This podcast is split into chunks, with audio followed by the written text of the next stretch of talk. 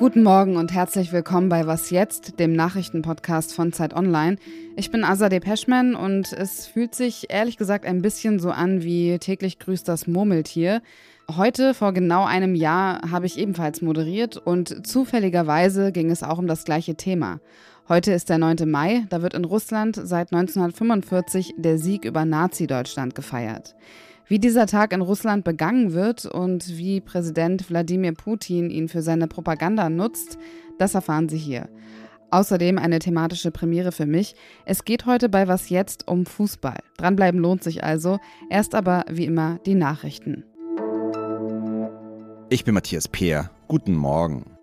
Israel hat bei Luftangriffen auf den Gazastreifen nach palästinensischen Angaben drei Kommandeure der militanten Organisation Islamischer Dschihad getötet. Insgesamt sind bei dem Militäreinsatz laut den lokalen Behörden mindestens zehn Menschen gestorben. Augenzeugen berichten von mehreren Explosionen und brennenden Gebäuden. Die Spannungen in der Region haben zuletzt weiter zugenommen. In der vergangenen Woche feuerten militante Palästinenser Raketen und Mörsergranaten auf Israel.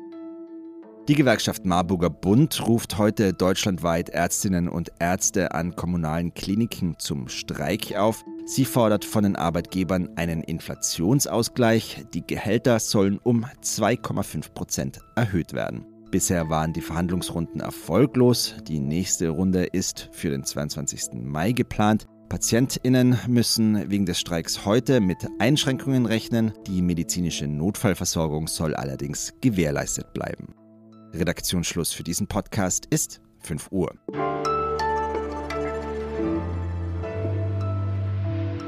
Am 8. Mai 1945 endete der Zweite Weltkrieg in Europa. Tatsächlich unterzeichnet wurde die Kapitulation dann aber erst in der Nacht.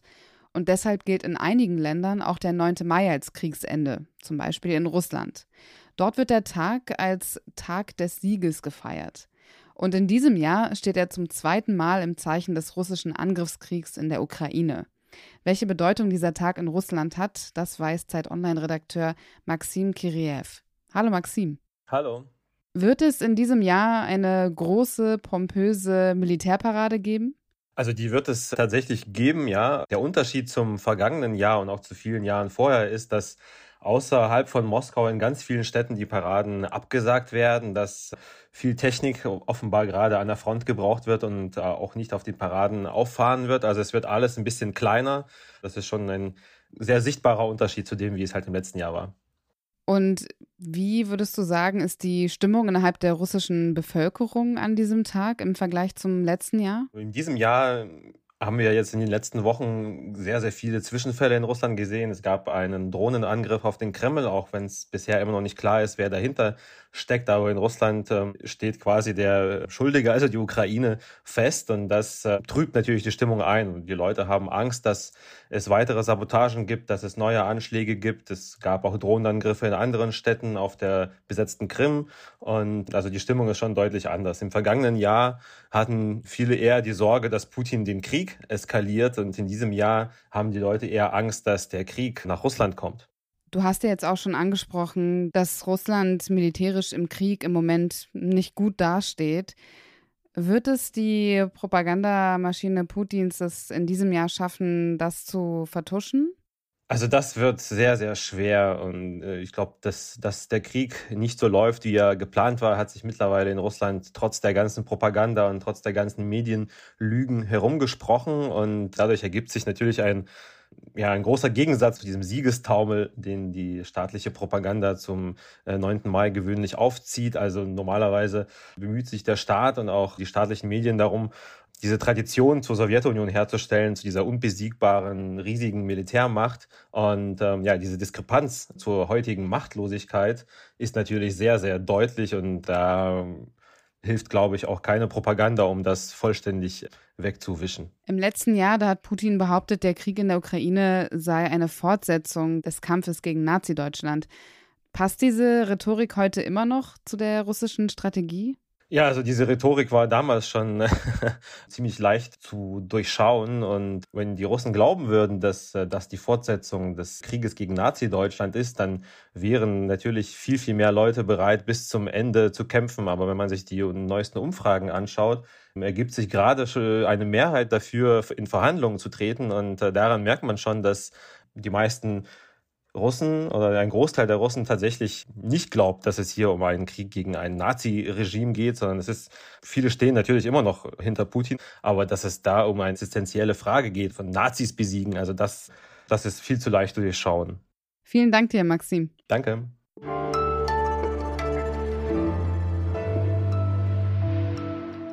Und sonst so? Augen auf bei der Fetischwahl. Das war mein erster Gedanke, als ich diese Meldung las. Ein 51-jähriger Mann hatte Glück im Unglück. Ein Radfahrer und ein Jäger hörten seine Hilfeschreie. Als sie näher kamen, sahen sie einen gefesselten Mann, der lag in der Nähe eines Hochsitzes auf dem Waldboden. Das war Teil eines Sexspiels. Eine Frau, die er online kennengelernt hat, ist dafür verantwortlich. Sie hat, nachdem sie fertig war mit dem Fesseln, einen Anruf bekommen und hat dann fluchtartig den Wald verlassen. Den Mann hat sie einfach gefesselt zurückgelassen. Für solche Fälle hatte der 51-Jährige eigentlich ein Cuttermesser dabei, aber die Frau hat die Seile so fest geschnürt, dass er nicht mehr an das Messer herankam. Der Mann wollte die Identität der Frau nicht preisgeben. Die Polizei ermittelt trotzdem wegen möglicher unterlassener Hilfeleistung und Freiheitsberaubung.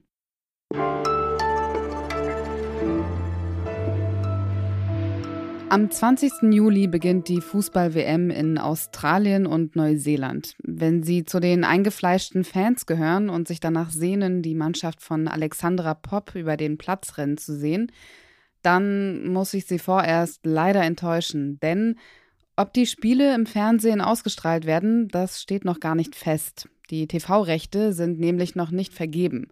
Und das, obwohl die Frist dafür eigentlich schon Mitte Februar abgelaufen ist. Das Ganze geht so weit, dass sich sogar Außenministerin Annalena Baerbock in die Debatte eingeschaltet hat. Über diese ganze Causa spreche ich jetzt mit Nico Horn, Redakteur aus dem Sportressort bei Zeit Online. Hallo Nico. Hallo, vielen Dank für die Einladung. Was ist denn das Problem bei dem Streit um die TV-Übertragungsrechte? Eigentlich ist es ganz einfach. Die FIFA will mehr Geld als ARD und ZDF und andere Sender, die ja auch mitbieten könnten, bereit sind zu zahlen. Und deswegen hat man sich bisher noch nicht geeinigt. Das ist auch nicht nur in Deutschland so, sondern auch in anderen großen europäischen Ländern, England und Frankreich zum Beispiel. Und der Kicker hat jetzt heute eine Zahl veröffentlicht. Fünf Millionen Euro sollen angeblich ARD und ZDF bisher geboten haben, womit die FIFA nicht zufrieden ist. Und die erste Reaktion bei fünf Millionen ist natürlich auch, dass man sich denkt, naja, für eine Fußball-Weltmeisterschaft ist das schon ganz schön wenig. Vor allen Dingen, wenn man sieht, dass ARD und ZDF für die WM in Katar vergangenes Jahr 214 Millionen gezahlt haben sollen. Damals war aber noch die WM 2019 der Frauen mit dabei. Das ist jetzt nämlich das erste Mal, dass die Frauenfußball-WM einzeln ausgeschrieben wird von der FIFA. Vielleicht ist das ja auch ein Grund, warum es jetzt hakt bei den Verhandlungen. Aber wenn man sich jetzt nur die reinen Zuschauerzahlen der Fußballspiele anguckt und sie miteinander vergleicht, also zum Beispiel eben zwischen den Frauen und Männern, dann sieht man ja, dass die WM in Katar schlechter abgeschnitten hat als die EM vergangenes Jahr in England. Also allein die Wirtschaftlichkeit kann hier nicht das Thema sein, oder? Letztes Jahr ist um die EM in England sowas wie ein Hype entstanden, der auch für viele etwas überraschend kam. Und man muss schon sagen, dass insgesamt deutlich mehr Menschen die Männer-WM gucken als die Frauen-WM oder EM. Dieses Jahr kommt auch noch hinzu, dass die Fußball-WM in Australien und Neuseeland ist, also die meisten Spiele sehr früh morgens in Deutschland ausgestrahlt werden, also zu einer schlechten Sendezeit. Aber es stimmt schon, ähm, es geht nicht nur um Wirtschaftlichkeit, darf es ja auch nicht gehen bei ARD und ZDF, die müssen ja auch sowas wie ein öffentliches Interesse bedienen, das ja zweifelsfrei besteht an der Frauenfußball-Weltmeisterschaft. Also die soll ja zu sehen sein in ARD und ZDF.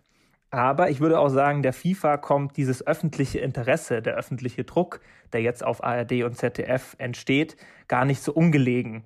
In dieser ganzen Debatte hat sich jetzt auch Torhüterin Almut Schuld zu Wort gemeldet und sagt eben in Richtung Gianni Infantino, dem FIFA-Chef, man sollte einen Konsens finden, anstatt die Schuld bei anderen zu suchen und die Gier nach Geld sprechen zu lassen. Ganz schön mutiger Schritt, oder? Sehr mutiger Schritt. Generell scheinen mir, wenn ich die Aussagen in letzter Zeit so verfolge, die deutschen Fußballerinnen in ihren Aussagen deutlich mutiger als die deutschen Fußballer. Auch die Nationalmannschaftskapitänin Alexandra Popp hat sich ähnlich geäußert wie Almut Schuld. Und Gianni Infantino, der FIFA-Präsident, der stellt sich ja gerne so als moralische Instanz dar, hat auch neulich auf seinem Instagram-Kanal geschrieben, dass er quasi äh, für den Frauenfußball in die Bresche springen muss und es einfach nicht machen darf die TV-Rechte für so wenig Geld herzugeben. Aber vielleicht haben die deutschen Spielerinnen da schon den richtigen Riecher, dass es der FIFA und Infantino nicht nur um Frauenförderung geht, sondern vielleicht auch einfach ums Geld verdienen. Danke dir, Nico. Gerne. Und damit endet diese Was jetzt Folge. Später an diesem Tage bringt sie mein Kollege Fabian Scheler im Was jetzt Update auf den neuesten Stand. Wie immer können Sie Ihre Anmerkungen, Fragen und Kritik an das Postfach von Was Jetzt schicken. Was jetzt Zeit.de ist die Adresse, die Sie wahrscheinlich schon kennen. Ich bin Azadeh Peschman. Kommen Sie gut durch den Tag.